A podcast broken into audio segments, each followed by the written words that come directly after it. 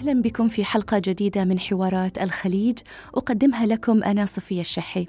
وهذه المرة نتحاور حول طموح كبير جدا وله نتائج قد تغير نظرتنا لموضوع الصحة، وهو يتمثل في طموح الإمارات الكبير للحد من أمراض الاضطرابات الوراثية في المستقبل. طبعا كلنا نعلم بقانون فحص الزواج المبكر الذي تم سنه في عام 2006، وما تلاه من ارتفاع نسبة الوعي عند المجتمع إلى 79.7% وفقا لاستطلاع قامت به جمعية الإمارات للأمراض الجينية، إلى جانب جهود أخرى بذلت من خلال المؤسسات التعليمية لضمان تغطية شاملة للفحوص والاستشارات للأمراض الوراثية، وعلى رأسها الأنيميا المنجلية والثلاسيميا. طيب، ما هو الفرق أساساً بين الوراثي والجيني؟ وإلى أي مدى يؤثر الغذاء والدواء والبيئة المحيطة على قابلية الإصابة بأنواع معينة من الأمراض؟ هل هناك تبعات اجتماعية واقتصادية على الموضوع؟ وأخيراً، هل وصلنا لمرحلة امتلاك مفاتيح معينة تساهم في إعادة هندسة خارطتنا الجينية والوراثية؟ تساؤلات ستجيب عليها ضيفتنا الدكتورة مريم مطر، رئيس مجلس إدارة ومؤسس جمعية الإمارات للأمراض الجينية منذ عام 2004. الدكتورة مريم تشغل منصب نائب الرئيس في مؤسسة دبي العطاء منذ 2007، وهي عضو اللجنة الاستشارية في ريتش مونيترينج وعضو مجلس إدارة اللجنة الاستشارية التعليمية في بداية ميديا. مرحبا بك دكتورة. هلا وسهلا، وشكرا على الاستضافة صفية. الشكر لك على قبول دعوتنا دكتورة. وطبعا بنبدأ في الأسئلة اللي طرحتها في بداية هذه الحلقة، وأول سؤال هو الفرق بين الأمراض الجينية والوراثية، وكيف هذا الشيء يعني يراوينا أن في اختلافات ممكن تظهر في العلل اللي يصاب بها الأشخاص لأسباب جينية أو وراثية. نعم، بداية لازم نعرف أن إحنا كبشر عندنا 46 كروموسوم، ناخذ 23 من أمنا و23 من أبونا. 44 كروموسوم هذا يأكد أن إحنا كائن بشري بكل مكونات الرأس والأعضاء اللي في الجسم. الكروموسومين الباجين يأكدون أن هذا الكائن البشري بيكون ذكر أو أنثى، فبالتالي إذا كان بيكون أنثى يأخذ 2 من الإكس كروموسوم، 1 من الأب و1 من الأم. وإذا كان هذا الطفل الكائن البشري بيكون ذكر، ياخذ الواي من أبوه وياخذ الإكس من أمه. فبالتالي إحنا عندنا موروثات رئيسية ناخذها كمكون جيني من أحد الوالدين. أما بالنسبة للأمراض الجينية، فبالتالي اليوم عشان نفرق بينهم بفحص بسيط، إذا عندنا طفل مصاب بأي اضطراب في إحدى الأعضاء في الجسم، ولما فحصنا جينياً شفنا أن في طفرة جينية عنده، عشان نتأكد هل هاي الطفرة الجينية موروثة من أحد الوالدين ولا أنها مرض جيني. فبالتالي يوم نفحص الوالدين ما نشوف ولا واحد من الوالدين حامل نفس الطفرة الجينية، فبالتالي هذا الطفل مصاب بمرض جيني وليس وراثي. والعكس طبعاً، إذا عنده طفرة جينية الطفل ونفحص أحد الوالدين ولا كلاهما يكونون حاملين لهذه الطفرة أو أحد الوالدين، فبالتالي يكون مرض وراثي. الجميل في الموضوع أنه لما يكون مرض وراثي طرق الوقاية تكون كثير في متناول اليد، نقدر نحده من خلال اكتشاف الناس اللي حاملين لهذه الطفرة الجينية، ونقلل أنها فرصة وراثتها للأطفال، نضمن أن هذين الحاملين لهذا المرض ما يتزوجون شخصين، يعني زوج وزوجة يكونون حاملين نفس الطفرة، فبالتالي الحد يكون من خلال ضمان خلو أحد الطرفين من هذه الطفرة الجينية، إذا كانت طفرة جينية متنحية أو سائدة. طيب، نحن عندنا شو الأكثر انتشاراً؟ إحنا في دولة الإمارات العربية المتحدة حالنا حال البشر في كل مكونات التجمعات الإنسانية، فبالتالي عندنا الأمراض الجينية موجودة، ولكن الأمراض الوراثية موجودة شوي بكثرة في مناطق معينة في دولة الإمارات.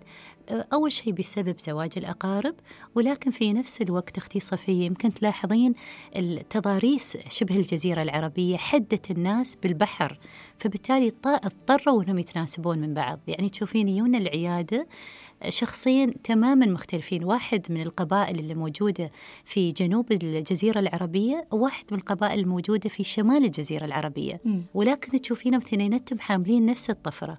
ويمكن اللي يعيق أن إحنا كيف نقدر نرصد الأجداد، أن للأسف لا زالت في تجمعات معينة يفقدون نسب الأم ودائما يحتفظون بنسب الأبو، خاصة بالتعريف الإنسان. فبالتالي اليوم يجيك يعرف بنفسه من قبيلة أبوه، ولكن يمكن من طرف الأم، والجينة تكون جينة لها علاقة بالإكس كروموسوم تكون أكثر وضوحا لدى الشباب في هذا الجانب. فبالتالي جوابا على سؤالك، الأمراض الوراثية موجودة بنسبة عالية، ولكن في نفس الوقت الأمراض الجينية، الاضطرابات الجينية كذلك موجودة، عشان قمنا نعيش في عولمة ممتدة من الغرب إلى الخليج. وهني يجي دور التفاعل العوامل البيئية مع المكون الجيني اللي بيظهر بشكل اضطرابات ثانية، من ضمنها السكر والضغط وارتفاع الكوليسترول والأمراض العصر المعتادة اللي احنا متعرفين عليها. ذكرتي في مرة في حديث لك أن الأمراض تصل إلى 220 نوع، نتكلم عن الأمراض الوراثية بالتحديد. طيب كيف قمتم بحصر يعني هذه الأمراض، ويعني بالنسبة لكم شو اللي يأتي على يعني رأس الهرم كما يقال؟ الغالي صفية، اللي يميز دولة الإمارات العربية المتحدة أن عندنا سلسلة متكاملة من الخدمات والمراكز، وكل واحدة متخصصة في جانب. يعني عندنا المركز العربي للجينوم العربي تابع لجائزة الشيخ حمدان للعلوم، هذيلا يجمعون كل التقارير الجديدة اللي تأكد تشخيص أطفال معينين في أمراض لها علاقة بالجانب الجيني. فبالتالي اليوم هم يعتبرون واحدة من المصادر الموثقة اللي تكون مرجع لنا كثير في دولة الإمارات. أما ليش إحنا في جمعية الإمارات للأمراض الجينية فقط مركزين على 12 مرض جيني وراثي؟ ليش ما مركزين على 220 كلهم؟ اليوم من الأخلاقيات الطبية الغالية صفية كطبيبة، أنا لازم ما أفحصك لمرض أو طفرة جينية ما أقدر أوفر لك الخدمة العلاجية أو الخدمة الوقائية، أو أن أنت ما عندك الإمكانية سواء الاقتصادية أو أن ما عندك سهولة الوصول لها. فبالتالي إحنا تقيدنا بال12 طفرة جينية، عشان هذيل اللي موجود 12 طفرة جينية. الخدمات العلاجية والوقائية موجودة في دولة الإمارات وفي متناول الجميع، وخاصة اليوم مع قانون التأمين الصحي لأي حد ساكن معانا ويساعدنا في بناء وطننا. هذا أعطانا نوع من الراحة أن إحنا نرفع سقف الفحوصات، عشان أردي الخدمات بتكون موجودة. مع الإشارة لأن هاي الفحوصات طبعا مكلفة كثير صفية، يعني بنوصل لهاي النقطة دكتورة، ولكن في 12 مرض شو الأكثر شيوعا؟ هي نعم أمراض الدم الوراثية مثل ما ذكرتي، الأنيميا المنجلية، الثلاسيميا والجي 6 بي دي. ولكن في نفس الوقت اليوم عندنا الحمد لله زميلتنا بعد دكتورة حبيبة صفار من جامعة خليفة، قدرنا نكتشف 4 طفرات جينية لها علاقة مباشرة بالنوع الثاني من السكري. فبالتالي اليوم لها مسميات معينة دكتورة؟ مسميات علمية شوية عليهم. فبالتالي اليوم إذا أنا عندي هذه وحدة من هذه الطفرات الجينية ال4، فبالتالي زيادة احتمال إصابتي بالسكر تكون أعلى من الشخص اللي ما عنده هاي الطفرة الجينية. ولكن هذا ما يقول 100% أن أنا بصاب في بالسكري. الجميل في هذا الموضوع صفية، وهذا اللي نتمنى المستمعين يركزون عليه، أن اليوم صار بإيدينا التحكم في جيناتنا وإعادة برمجتها. مجرد معرفة المفاتيح البيئية، العوامل البيئية اللي تفتح وتقوم هاي الجينات من الرقاد عشان تبين على شكل عرض. طيب أنا برجع لهاي النقطة، ولكن قبلها دكتورة حابين نتوقف يعني بشكل كبير عند الجمعية نفسها. جمعية الإمارات للأمراض الجينية، هذا المشروع اللي بدأ في 2004، مشروع متكامل مثل هذا يقدم خدماته بشكل تطوعي، لا الحمد مستمرين ما شاء الله، الله يعني يزيدكم يا رب. البداية يعني أنا عندي فضول، يعني شو كان الدافع دكتورة؟ هل في دافع شخصي نوعا ما يعني من وراء هذا الاهتمام الكبير والتأسيس؟ يعني صدق تعرفين الغالي صفية، أنا صراحة يعني الحين مع المستمعين أنا وايد أحب نفسي صراحة، وأنا يعني الكابوس التجاعيد في وجهي. أنا كنت في أيام الدراسة نفسيا، بغيت أتخصص، بغيت أكون جراحة تجميل صراحة. ولكن لما مريت على قسم الثلاسيميا اللي موجود في مستشفى لطيفة، كان ملتقى تغيرت كل خططي. لما شفت معاناة الأم والأبو لما يجون يبون عيالهم المركز كل 3 أسابيع عشان نعطيه دم، يوم كنتي تشوفينهم كل واحد يلوم الثاني وتحسين متلومين أنهم هم سبب معاناة طفلهم. يوم تجلسين وياهم يقولون ما حد خبرنا، ما كنا نعرف. وتعرفين أختي صفية، قبل كانت الفحوصات فقط الزامية للناس اللي يبون ياخذون منحة صندوق الزواج. الكلام هذا قبل 2004. هي نعم، هالكلام في 2001. فبالتالي أنا كنت توني خريجة وعندي سقف الطموح مثل أحلام الطفولة. رديت البيت، كنت كل مرة أحاول أني أنا أطبطب عليهم، بس أنا شوي عاطفية. رديت البيت يوم من الأيام وبديت أبحث عن الثلاسيميا. في هاك الوقت في 2001، تخيلي يا أختي صفية، قبرص وسردينيا كانوا يحتفلون بمرور 17 سنة بعدم ولادة ولا طفل في الثلاسيميا. بغيت أعرفهم شو مسوين، ما عندهم أي عصا سحرية وأي شيء، فقط كان عندهم قانون إلزامية فحوصات ما قبل الزواج، وكل الطلبة قبل ما يتخرجون من الثانوية يفحصونهم، والحاملين للمرض ما كانوا يضمنون أنهم عارفين محاملين لهذا الطفرة. وزايد الكنيسة ما كانت تملك عليهم، يعني ما كانوا يعترفون بالزواج إذا 2 حاملين لهالمرض وأصروا، وإذا أصروا أنهم يتزوجون الدولة ما تتكفل بعلاجهم، يتحملون هم المسؤولية. نعم. فبالتالي بكل براءة سويت ورقتين بتخطيط لمجتمع الإمارات أن إحنا لازم نسوي، ورحت لمسؤول معين في المستشفى. وعقب ليل يوم أتذكر قال لي دكتورة أنت الحين توك متخرجة، ركزي على شغلك وتريي المرضيون، وخلي هاي الأشياء حق الوزارة والمسؤولين، هذا مو بشغلك أنت كطبيبة. تخيلي صفية، رديت البيت أمي ما تقرأ وتكتب، بس حكمة العالم الله أعطاها إياها في ديتها. قالت لي أمي إيش حق أمي من اليوم ما قاعدة تكلمينا عن المرضى؟ قلت لها أمي تريي أخلص الدورة هنا عشان أبغى أسير مكان ثاني، كل يوم أحس بمعاناة الأهل وما أروم أسوي لهم شيء. قالت لي شرحي لي، شرحت لها. تخيلي صفية، عقب شوي ردت قالت أمايا بنتي رانا بياخذها ولدي رانا، شو رايك أمايا هاي الجمعة؟ وتعرفين يوم الجمعة من 9 ل 11 يتجمعون الأهل وحق يجربون أكلات جديدة وشوي حش من هذا القبيل اللي يستوي في التجمعات النسائية. قالت أمي أنا بزقرهم، أنت رمسي اللم والأمهات وخلي لبنيتي وقولي لهم خليونك المستشفى فحصيهم. تخيلي صفية، بمبادرة بسيطة من أمي في 2001، 2005 أنا ضيفة شرف في مجلس الخدمات مع الشيخ منصور يوم هذا القانون يتوقع. بدت مبادرة بسيطة من فريج لفريج. بس اللافت في النظر الاهتمام الشخصي زائد الارتباط الكبير بالمجتمع أيضاً، والمعاناة اللي حضرتك شفتيها يعني في هايك الفترة. إذن الدافع كان خدمة المجتمع وتسهيل حياتهم ووقايتهم في المستقبل، وقاية أبنائهم من أنهم يتعرضون لنفس الألم المتكرر. وكان الطموح يمكن أن تشفتي نماذج عالمية موجودة، وتمنيتي أن الإمارات يعني توصل لهاي المرحلة. تعرفين صفية، وفي نقطة وايد مهمة، يعني اليوم أنا ما أقدر أخذ أي كريدت من اللي استوى. الجميل في الموضوع لما أنا بديت أبادر بهاي المبادرة، ما تتخيلين صفية سجية مجتمعنا، كيف ناس خيرة في سجيتها طيبة، كل حد يدور ما دوري من الكبير للصغير بدأوا يدعموني. البنات اللي كانوا ماخذين مناصب في دوائر حكومية بدأوا يزقروني في أيام معينة أتكلم مع الناس، ونفس الشيء المسؤولين. الجميل في الموضوع كذلك حصلت كثير من غير الإماراتيين من أهل الاختصاص، كلهم يوم متطوعين معاي، قالوا مريم إحنا نقدر نساعدك، إحنا من هذه المناطق ونعرف كيف سويناها وبنسوي لك إياه من وقتنا الخاص. يوم كنت أشوف هالأجانب يحبون البلاد ويبون يسوون خير، أنا يعني لازم أسوي 10 أضعاف 10 أضعاف اللي هم يسوونه. الفكرة الثانية أيضاً من وراء الموضوع ارتباطه باسم عزيز علينا كلنا، لازم المستمعين يعرفون هاي المعلومة. دكتورة، إحنا كنا مشروع وطني يعني تطوعي، وفي 2004 صفية الشيخ نهيان بن مبارك، يعني هذا الإنسان شيخ قول وفعل.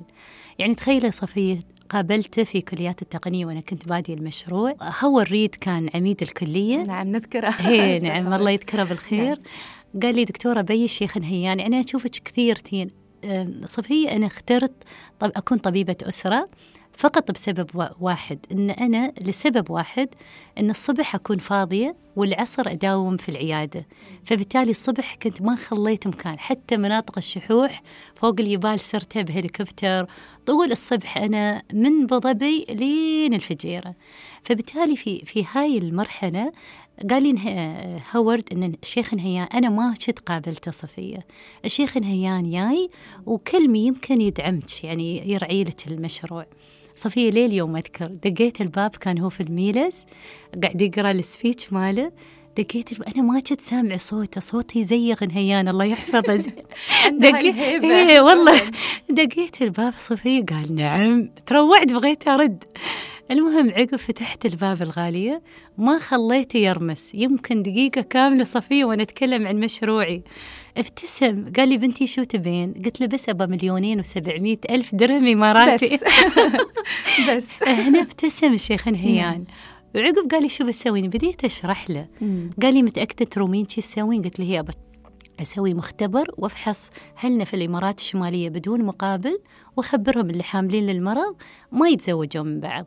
هذا المختبر اللي موجود في راس الخيمة؟ لا، هالمختبر موجود في جميرة، بدينا في أتذكر أنه كان في شيء في إمارة راس الخيمة، صدق بدينا في حجرة صغيرة وبعدين استوى مختبر الحمد لله. الجميل في الموضوع صفية يمكن هاي الأشياء اللي تخليني يعني كثير قوية وظهري قوي بمبادرات والدعم اللي حصلته. 10 أيام صفية أيني تلفون من واحد اسمه هاشم من مكتب نهيان، قال لي لتشيك باسمك ب2,700,000 درهم إماراتي. شوفي الثقة أيضا صفية، أنا أول ودي أشوفه، وأنا ما كان عندي حتى حساب بنكي هاك الوقت، هالكلام في 2001 صفية. فبالتالي بفضل من الله سبحانه وتعالى تحسين أدوات النجاح متوفرة في دولة الإمارات، ولكن يعني لازم يكون دائما في استمرارية صدق بما نؤمن به، يعني والمواجهة دائما عشان نحقق هدف سامي مثل هذا. بمناسبة الذكر أن أنت يعني أهديتي هذا المشروع. نعم، صدقة جارية الشيخ زايد الله يحسن لي. الآن أبغى أعرف بس نعم، شو بالضبط ما يجري داخل هذا المختبر؟ ما هي التخصصات الموجودة فيه؟ ومن هي الفئات اللي تنخدم من وراء هذه الأبحاث والبرامج المختلفة؟ أكيد لما بدينا والحمد لله تم الانتهاء من تأسيس المختبر، كنا نفكر شو بنسوي، وهاك العام توفى بابا زايد الله يرحمه ويحسن إليه. كلنا رباعة، إحنا 5 من المؤسسين، قلنا شو رأيكم نسوي صدقة جارية لروح الشيخ زايد الله يرحمه، وما تخيلين الدعم والإقبال اللي حصلنا مجرد لهذه المبادرة الغالية صفية. وهذا المختبر ومركز في عيادة مرخصة من هيئة الصحة، مختبر مرخص من هيئة الصحة، نقدم الخدمات الاستشارية والبرامج التوعوية والبحوث الميدانية لأكثر الفئات عرضة للإصابة بوحدة من هذه 12 أمراض. الأجمل من ذلك أن احنا نقدم خدماتنا لأي حد عنده فيزة إقامة في دولة الإمارات وراتبة أقل من 4,000 درهم، وطبعا للإماراتيين كلهم مجانا. في حصر لأعداد المستفيدين أكيد الآن؟ تبارك الرحمن 33,282 إماراتي وإماراتية. تخيل هاي بس الإماراتيين، الغير إماراتيين بعد عددهم يعني قشعريين بصراحة. لك الحمد لله دكتورة. خلينا نتوقف قليلا ونعاود الحوار هذا.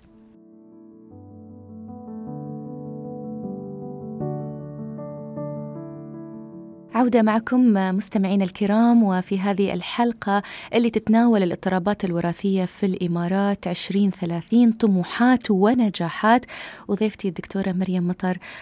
الدكتورة طبعا هي رئيس مجلس إدارة ومؤسس جمعية الإمارات للأمراض الجينية في الدولة. أتخيل بس هذيك اللحظة اللي الله يسامحه هاك المسؤول، يعني هو الله يسامحه والله يسعده في نفس الوقت، لأنه عطاك بعد محفز أنه يعني قال لك لا ووقفتي. ما كنا شفنا هاي النتائج الجيدة وما كانت ظهرت القوانين صح، يعني هاي نقطة وايد مهمة دكتورة، يعني خلينا نتكلم عنها. النتيجة من ناحية التشريعات والتطبيق أيضا أكيد من وراء هذا المشروع. تعرفين الغالية صفية يوم أجلس ويا أهلنا وربعنا من الخليج ما تشوف إن إحنا أخير عنهم في أي شيء، ولكن يوم تشوفين البيئة المحفزة في دولة الإمارات، القيادة الرشيدة، المسؤولين اللي الواحد فيهم يبى يسوي خير، فبالتالي اليوم تشوفين مبادرات مجتمعية بسيطة من جمعية ذات نفع عام تشوفينها تظهر على شكل قانون، ومو بس هذا، يكرمونك ويذكرونك وحتى يعطون الأهمية والتقدير لهذه الجهة اللي حفزت على ذلك، غير عن قانون فحوصات ما قبل الزواج. اليوم ما شيء طحين يدخل الإمارات إلا في فوليك أسيد، وهذا الفوليك أسيد واحدة من المشاريع اللي احنا بديناها في 2012 اللي لازم تكون موجودة في الطحين عشان نقلل احتمال ولادة أطفال عندهم تشوهات في العمود الفقري في الرأس. يعني أيضا الموضوع مش مرتبط بس بمجرد فحوصات، يعني احنا نتكلم عن أمور ثانية، أيوة، مثل الأغذية والعوامل البيئية. تماما. يعني إذا نتكلم عن تشوهات العمود الفقري، مثل ما قلت لك الغالي صفية، احنا ما نبدأ بشيء إلا إذا أثبت نجاحه في دول ثانية. تخيلي دولة مثل الصين تعدادها 1,200,000,000 نسمة، قدروا في أقل من 10 سنوات ينزلون عدد المواليد بتشوهات العمود الفقري من 16 بالألف إلى 3 بالألف فقط، من كثير. يعني مجرد ما أنهم أضافوا هالفوليك أسيد في الطحين وضمنوا أن الأمهات في فترة الحمل أو فترة الإنجاب يأخذون الكمية الكافية من هذا الفوليك أسيد، إضافة إلى سووا وعي في المجتمع، والطالبات أي وحدة عمرها فوق 14 يعطونها الفوليك أسيد التابلت فري أوف تشارج، وبدأوا يوعون النساء أن لازم تأخذين هاي الحبة الصفرة للحمل، يأخذونها تأخذينها قبل ما تحملين بسبب بسيط الغالية. يعني اليوم عندنا الطفل يتكون دماغه والجهاز العصبي في أول 6 أسابيع من الحمل، والوحدة فينا تعرف أنها حامل عقب 4 أسابيع يوم ما تيها الدورة. تخيلي هذا الطفل فقد 4 أسابيع من حاجته لهذا النوع من الفيتامينات اللي مهمة لمكونها، وهال4 أسابيع تسوي فرق سما وأرض. وأعطيك مثال بسيط الغالية، يعني لما نتكلم عن هذا القانون ونتكلم عن المبادرات اللي استوت اليوم، اللي يميز جمعيتنا إحنا ما نسير للمسؤولين ونقول لهم ترى هذا حرام وهذا الطفل يعاني وعندنا مشاكل اجتماعية صحية، نسير نكلمهم بالأرقام. وهذا اللي تعلمته في برنامج إعداد القادة في إمارة دبي، أنا من دفعة الثانية من برنامج إعداد القادة للشيخ محمد. في هذا البرنامج يعلمونا إذا أنا وحدة من متخذين القرار، إذا بأقنع اللي قدامي ما أستخدم الجانب العاطفي فقط، لازم أدعمه بمادة علمية، بحقائق، بإحصائيات، وبمبالغ. اليوم توجهات العالم نحو الاقتصاد الصحي، أنا لما أتكلم عن اقتصاد صحي لازم أعرف اليوم إذا الدولة بتحط ميزانية 200 مليون لمشروع كم مقابله بتوفر. ولما نتكلم عن تشوهات العمود الفقري، تخيلي الغالية صفية، طفل واحد كلف هيئة الصحة في 2007 $2,730,000 فقط لرعاية وليس علاج في أول 6 شهور. وهذا نحن نتكلم عن تشوه العمود الفقري، ما نتكلم عن أشياء ثانية أكبر. تخيلي الغالية في هالوقت مجرد ما الطفل ينولد كانوا يبعثونه إلى ألمانيا عشان يسووا العمليات اللي محتاجينها، يتم 6 شهور يرد هنا في العناية المركزة، هاي التكلفة. أما الكورس اللي تاخذ الأم لمدة 3 شهور يكلف 16 درهم. تخيلين الفرق؟ يعني الفرق بشيء بسيط جدا، مجرد ما نرفع الوعي والبنية تعرف. والجميل في هذا الفيتامين أنه مش بس مهم للطفل، يعني اليوم إذا أنت متزوجة وبديتي تاخذين كل يوم هاي الحبة عقب ما تستشيرين الطبيب، هذا كذلك وايد حلو حق البشرة. نحن نتكلم عن الفوليك أسيد. الحبة الصفرة يسمونها الحبة السحرية. فبالتالي يقوي الظفر، يقوي البشرة، الشعر، في فايدة للأم. والجميل فيه أنه فيتامين مائي، إذا جسم الحرمة ما يباه كرمت الله تماماً يطلع عن طريق البول. وتخيلي الوفر والتأثير الجانب الاجتماعي والأسري والنفسي على هاي الأسرة. بهاي المناسبة، يعني بمناسبة ذكرك لهذا الموضوع وحتى ذكرك لمفهوم الاقتصاد الصحي، كيف قدرتوا تربطون أهدافكم باستراتيجية يعني دولة الإمارات أيضاً؟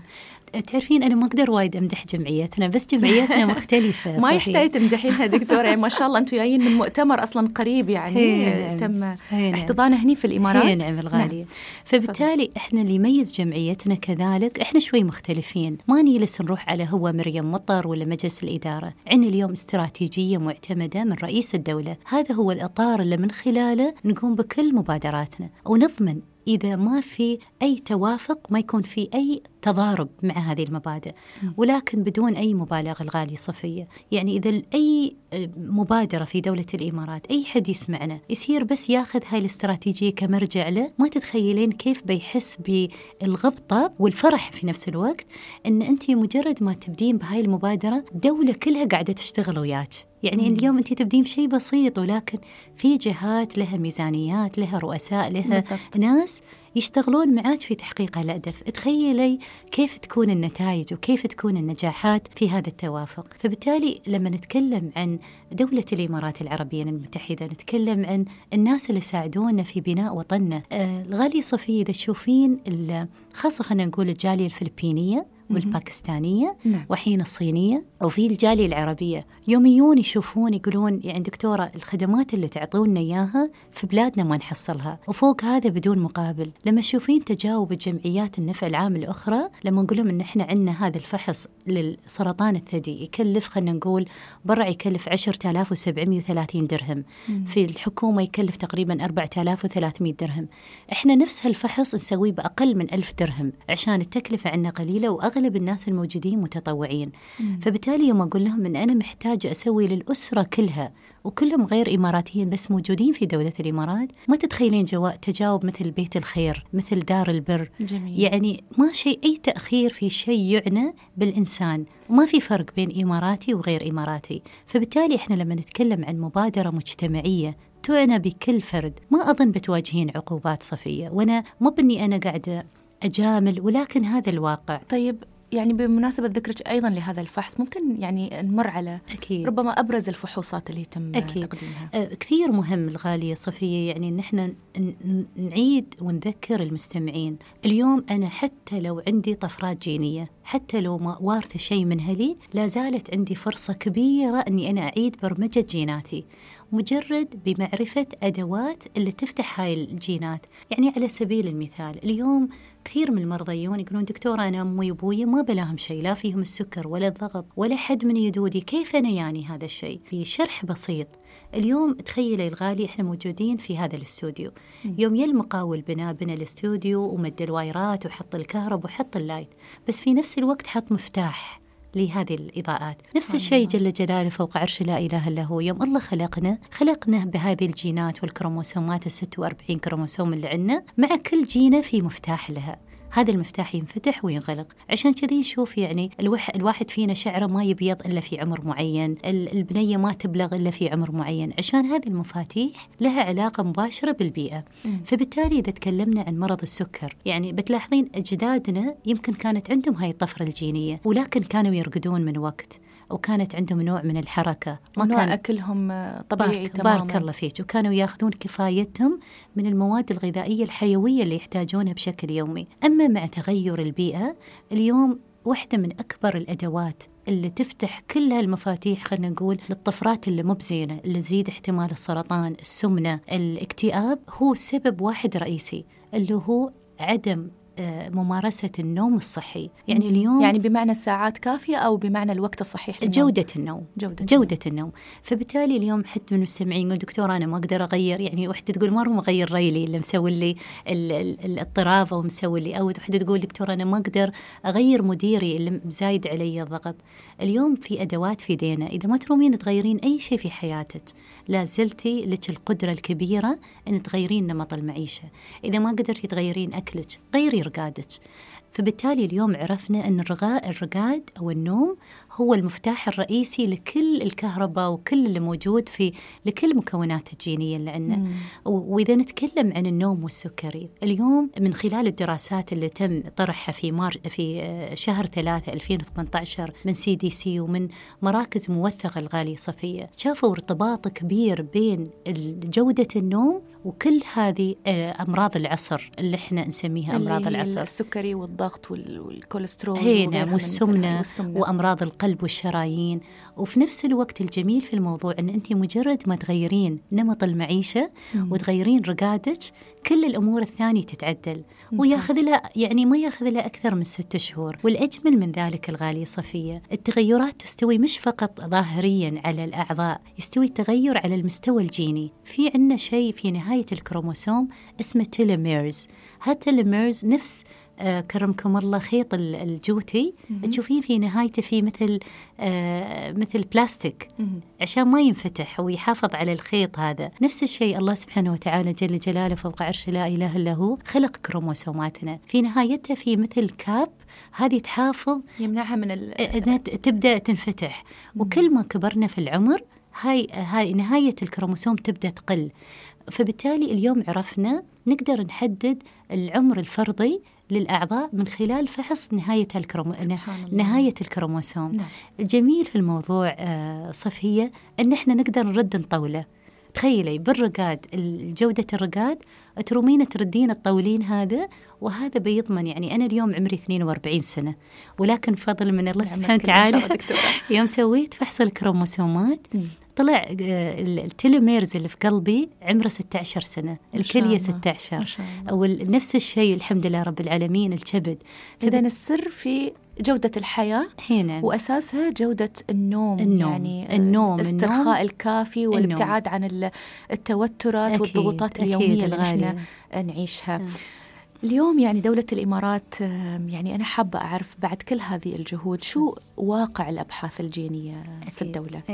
واقع الأبحاث الجينية مبشر بألف خير الحمد لله. اليوم عندنا مجلس علماء الإمارات بقيادة أختي ساره الله يحفظها الأميري. لما تشوفين هذه القيادات الشابة والتوجه الكبير الواضح مع يعني فريق متكامل من الخبراء، مش فقط الإماراتيين، يعني في خبراء موجودين يساعدونا في هذا الجانب. لما تشوفين في استراتيجية واضحة للأبحاث اليوم، لما الواحد فينا يفتخر بشكل كبير صح في جامعة الإمارات، ولكن كذلك بجامعة فتية مثل جامعة خليفة اللي اليوم في مصاف الجامعات الدولية بفضل من الله. الأمور كثيرة تبشر بالخير الحمد لله رب العالمين. عندنا قوانين قامت تحفظ حق المريض وكذلك حق مقدم الخدمة، وقام في نوع من الانضباط والحوكمة في أي تجربة بحثية تعنى بالمريض أو بأي شيء صحي. مجرد ما عندك هذا الإطار التنظيمي، هذا الشيء يبشر بألف خير. وهذه كانت أكبر نقطة ضعف في مجال البحوث في دولة الإمارات.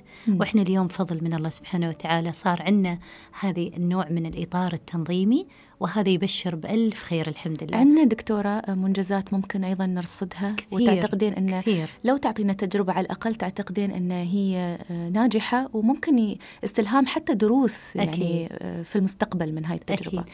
واحدة من التجارب أرد وأتكلم عن مركزنا، مركز الشيخ سعيد الأبحاث الجينية. الغالي صفية في 2001 لين 2004 يعني الإحصائيات الرسمية لو تشوفينها كانت كلها تقول من كل 100 إماراتي 12 منهم حاملين للطفرة الجينية. وهذه كانت مبنية على دراسة كثير صغيرة، كانوا اللي فيها أقل من 300، والدراسة كانت في جامعة الإمارات في العين. إحنا يومينا كمركز الشيخ سعيد للأبحاث الجينية بغينا نعرف واقع هذه الأمور. يعني اليوم لما يكون عندك رقم له مرجع محكم وله مرجع علمي، هذا يعطيك ثقة كبيرة في نفسك يوم تكلمين عن هالموضوع. تخيلي الغالية، إحنا خلصنا 11213 إماراتي وإماراتية عمرهم 18 إلى 28.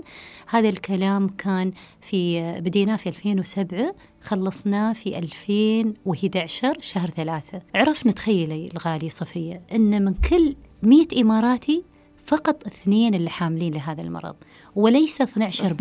يعني شوفي كيف يعني فرق 10، وهذا إحصائيا 10 كثير، العدد كبير. يعني كنا ثاني أعلى دولة عدد حاملين لمرض الثلاسيميا. مجرد بهذا المسح البسيط اللي سويناه في جمعية ذات نفع عام نزل ترتيب الإمارات من 2 إلى 8، يعني يعني حسب المعطيات الصحيحة طبعا. بارك الله فيك. والعينة الكبيرة اللي موجودة. والأجمل من ذلك الغالي، يعني اليوم لما مريم مطر تشهد للجمعية ولا غيره، شوي الشهادة ما تكون مجروحة شوية، بس تخيلي الغالي صفية يونج 5 من اللي فايزين بجائزة نوبل للعلوم، يونج زيارة شخصية. وحتى أنا كل ما أتذكر والله عين يعني أحس بصيح على اللحظات اللي استوت. واحد منهم حضر لي، كنت ألقي عن تجربتنا في سنغافورة، وصادف أن حاضر واحدة من هالمحاضرات، وعقب يا بوب وظبي عشان يلقي في واحدة من المؤتمرات بعث لي إيميل يقول لي أنا جاي الإمارات وبتأكد اللي رويتينه يا مسوينه في مختبركم ولا مطرشين أمريكا.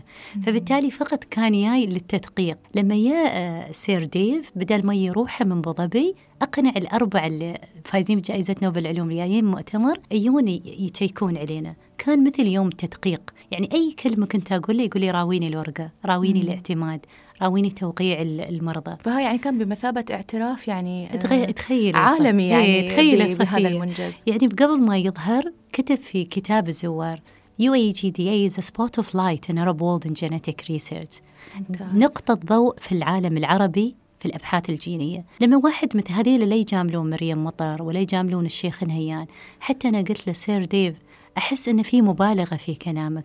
قال لي مريم أنا مريت على كل المنطقة، صرت الصين، صرت السعودية، الأردن، كل الدول المجاورة، مصر. يقول الدكتور اللي يسوي البحث يسويه عشان يبي يترقى في شغله ولا يبي ينشر عمله، المريض الدكتور اللي يفحص مريضة يسويه عشان يبي يداوي مريضة. اللي شفته أنا هني عندكم في هذه الجمعية أنتي موقع على أوراق أنك ما بتستخدمين هاي المعلومات لأي مصلحة شخصية، ولين اليوم بهاي المصداقية والأكريديتيشن، الاعتماد اللي شرف يعني الحمد لله رب العالمين. الاعتماد اللي عندكم ما نشرتي ولا ورقة علمية تاخذين مكسب من وراء هذا الشيء. إضافة قاعدة تشوف أن أنتم ما مركزين فقط على الإماراتيين، أنتم قاعدين تخدمون الإنسان اللي موجود في هذا الوضع. ولازم نذكر بمناسبة هذا الحديث أن الجمعية تقدم هذه المعرفة والمعلومات إلى الجهات اللي تحتاجها في الدولة من غير ما يعني أي مقابل. الغرض الوحيد فقط أن يعني تساهم في أن هذه الجهات تؤدي أدوارها أيضا بطريقة صحيحة. تمكين نضمن أن نحن نمكنهم بالمعلومات. طيب هذه. مع هذا كله يعني أكيد في تحديات كثيرة وهالتحديات مستمرة خاصة في الجانب العلمي. نعم. هل يعني لو تختصري لنا يعني أكيد. في هالدقيقة التحديات جميلة، التحديات تقوينا وتعطينا فرصة أن احنا نطور خططنا بشكل كبير. التحدي الكبير اللي واجهنا اليوم احنا كجمعية ذات نفع عام غير التحدي الجانب المالي، التحدي الأكبر أن احنا نستمر على هذا النجاح. يعني اليوم في عنا واحدة من الأمراض الوراثية المنتشرة كثير عنا في دولة الإمارات، ارتفاع الكوليسترول العائلي. هذا الارتفاع الكوليسترول العائلي بسبب طفرة جينية الغالية الصفية يكتسبها الفرد من أحد الوالدين. الكوليسترول ما يدخل في الخلية، فبالتالي يتم موجود في الدم، وهذا اللي يزيد نسبة إصابته بأمراض القلب والشرايين. تشوفين ولد إماراتي عمره 16 سنة تفحصي للكوليسترول، الكوليسترول مالي يكون 300 و400، وهذا معدل جدا عالي. وأنا كطبيبة قبل ما كان عندي هاي المعرفة بالجانب الجيني، لما ينا واحد عنده هاي الارتفاع نوصف له دواء معين ياخذ حبة في الليل عشان ينزل الكوليسترول. اليوم احنا عرفنا أن هذه الطفرة الجينية هذا الدواء أبد ما يشتغل عليه، ولكن بشكل بسيط قاعدين نزيد الضغط على الكبد أنه كيف يتخلص من هاي المادة الدواء اللي احنا نعطيه لهذا الشخص. والأجمل من ذلك صفية عرفنا أن احنا نقدر ننزل هذا الكوليسترول عند هذا الشخص اللي عنده هذه الطفرة الجينية بنوع من الغذاء البسيط جدا اللي هو رفع نسبة الألياف. والألياف موجودة بكثرة في الهريس والأوت، هي نعم القمح موجود في السلطة. مجرد ما الشخص يضمن كل يوم ياخذ جرامين من الألياف ينزل عند الكوليسترول في أقل من 3 شهور ينزل 40 جرام، وهذا الدواء عادة كان ياخذ بالسنة عشان ينزل 10 جرام. هذا أنت يعني حميتيه من المركب الكيميائي هذا والضغط اللي بيكون على الكبد والكلفة المادية لمثل هذه الأدوية. تخيلي صفية بتغيير بسيط في النظام الغذائي. أعطيك مثال بسيط من حيث الاقتصاد الصحي، يعني تكلفة علاج هذا الشخص لمدة 3 شهور تكلف الدولة أكثر من 3790، يعني يقولي 4000 درهم. أما كيلو من القمح في الجمعية ب4 دراهم. تخيلي، وهذا الكيلو يسد 3 شهور كاملة. طيب هل أفهم من هذا أن المجتمع وعيه ويشكل تحدي للآن حتى الآن بالنسبة لكم؟ هي تحدي، وكذلك شوية تحدي يعني إحنا قاعدين نحاول نركز أن كذلك نمكن زملائنا الأطباء في التخصصات المختلفة بمعرفة هالجانب، عشان علم الجينات علم جديد وعلم فوق الجينات علم جديد اللي هو نتكلم عن تأثير الغذاء، النوم. يعني اليوم نقطة جدا مهمة الغالية صفية، كنا كثير من الناس يقولون يعني يوم كانوا يصابون بالسرطان أني أنا قربت من الله، صليت، التزمت، وقمت أكثر من السجود، استويت بخير. وهذا الشيء اليوم العلم قام يثبته بالضبط. يعني أنا لعبت رياضة، استويت بخير، السكر راح عني. اليوم عرفنا أن في 3 أدوات، النوم والتأمل والرياضة، تأثر بشكل مباشر في إغلاق مفاتيح الطفرات الجينية اللي تؤدي إلى السرطان وتؤدي إلى الاكتئاب إلى آخره. فاصل قصير ونرجع دكتورة.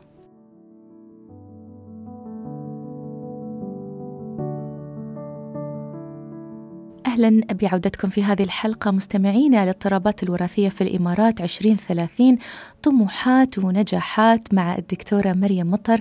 وتكلمنا عن الطموح، وتكلمنا عن ما شاء الله يعني نماذج جميلة جدا ومبشرة بخير وتخلي الواحد يحس بالفخر أنه يعني عيال بلاده عندهم هذا الطموح، عندهم هذا التميز والإصرار في نفس الوقت. طيب بس أبغى توضيح دكتورة، مر علي هذا المصطلح علم فوق الجينات، هو نفس الكلام اللي نتكلم الحين ولا هذا شيء له معنى آخر؟ هو نفس الكلام، هو علم يدرس علاقة العوامل البيئية بالمكون الجيني، متى ينفتح متى يغلق، اللي بعدين يؤدي إلى ظهور نوع من الاضطرابات أو الأشكال. وهذا بالضبط اللي أيضا من الأدوار اللي تقوم بها الجمعية في توعية المجتمع من ناحية الأضرار والتأثيرات البيئية، أكيد. الغذاء وأسلوب الحياة ونمطها، إعادة برمجة جيناتهم. ممتاز. هل تعتقدين أن هذا الطموح اليوم في دولة الإمارات أن يعني بإذن الله نحد من الاضطرابات الوراثية في المستقبل، يعني نوعا ما خلينا نقول واقعي أو نحن يعني في الطريق الصحيح إليه؟ نعم، واقعي يعني، واللي خلينا واثقين من هذا الشيء صفية التجارب الناجحة في الدول الثانية واللي ما عندهم أدوات النجاح المتوفرة عندنا. يمكن اللي يميز مجتمع دولة الإمارات إن إحنا ننجز بفترة قصيرة جداً، واليوم نتكلم عن إنسان التغيير يكون صعب. أما الأمراض الوراثية الغالية صفية ما تتخيلين كيف هلنا على سجيتهم الطيبة هذه يتجاوبون.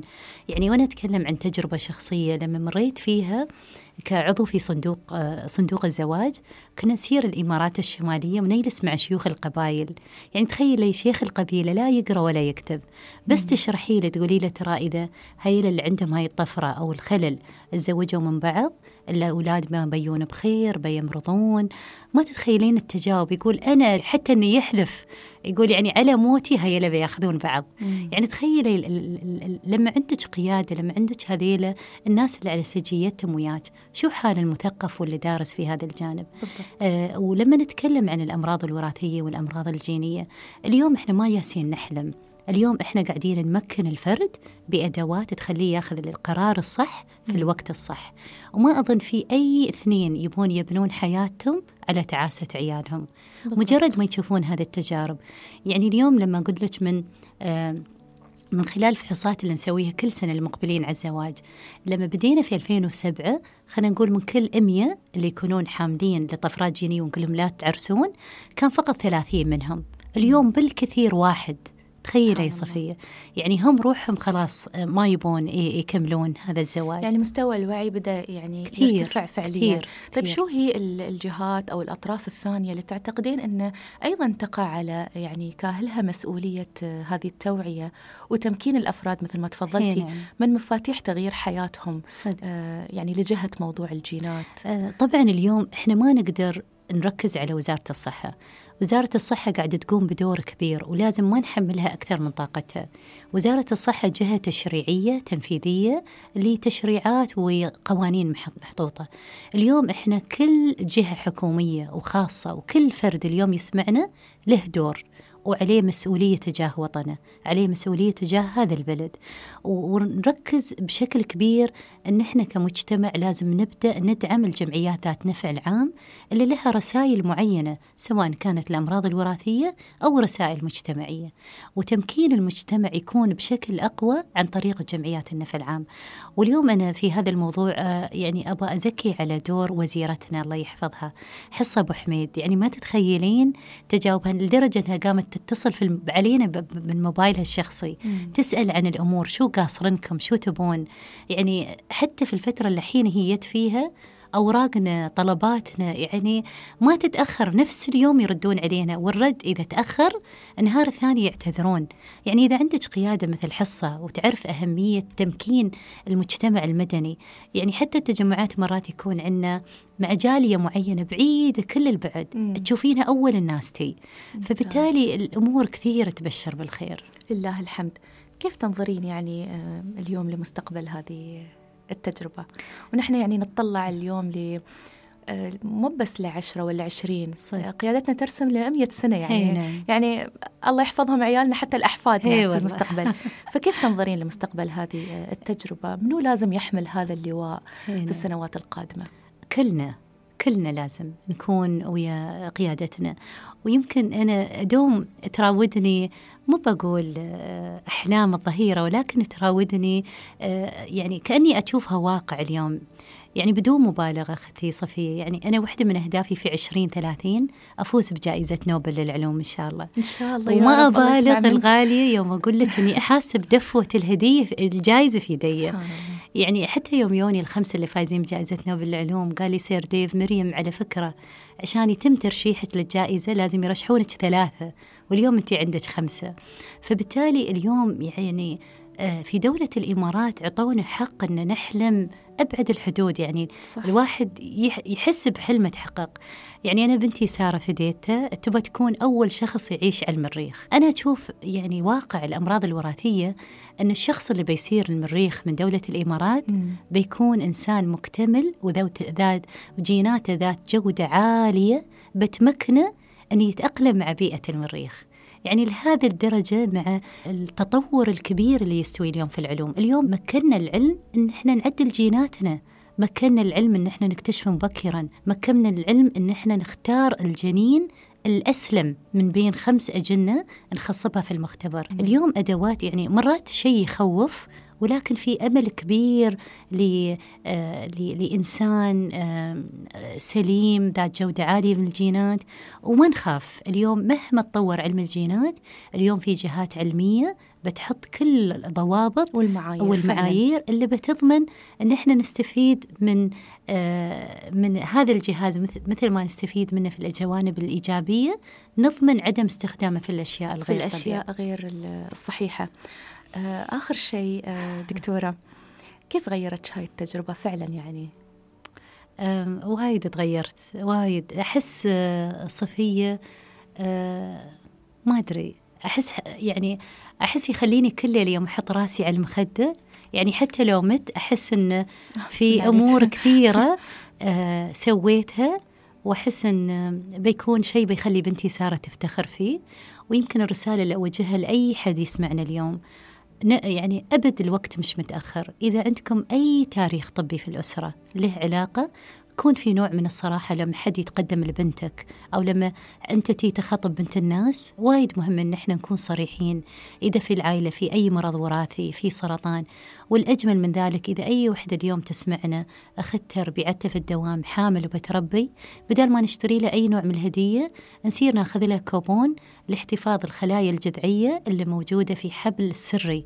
هذا مشروع بروحه، يعني هذه أجمل هدية تعطينها ربيعتك. يعني اليوم العلم قاعد يتطور، لازم نندم عقب 20-30 سنة. هذا الدور أنتم تقومون به دكتورة. إحنا نوعي، وفي مراكز موجودة في دولة الإمارات. فبالتالي وايد مهم اللي يسمعنا اليوم وعندهم أي خلل وما احتفظوا بالخلايا الجذعية للحبل السري، أتمنى يكون عندهم مشروع حمل فقط أنهم يضمنون يورثون أغلى هدية لأجيال الجاية، أن يكون عندهم خلايا جذعية هم وعيالهم يقدرون يستفيدون منها، سواء لأنواع من السرطان أو حتى لا سمح الله أمراض بسيطة.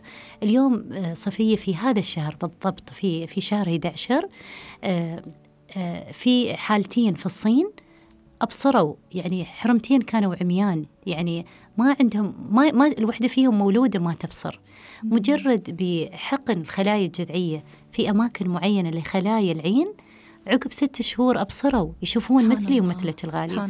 يعني يوم في هذا النوع من التقدم في العلاج الطبي، يعني إن شاء الله عقب فترة قليلة ما بنحتاج للأدوية، شركات الأدوية إن شاء الله بإذن الله كلها تبند، فبالتالي بنكون محتاجين الخلايا الجذعية، ولكن نضمن أنها تكون موجودة لعيالنا. يعني حلقة فعلا ثرية مثرية. دكتورة مريم مطر، جدا شاكرين لك سعة صدرك وسعة وقتك أيضا في طرح هذا الموضوع ويانا. شكرا لك رئيس مجلس إدارة ومؤسس جمعية الإمارات للأمراض الجينية منذ عام 2004، وطبعا تشغل منصب نائب الرئيس في مؤسسة دبي العطاء منذ 2007، أيضا عضو اللجنة الاستشارية في ريتش مونيترينج وعضو مجلس إدارة اللجنة الاستشارية التعليمية في بداية ميديا. شكرا لك وشكرا لكم مستمعينا، نلقاكم في حلقات قادمة من حوارات الخليج.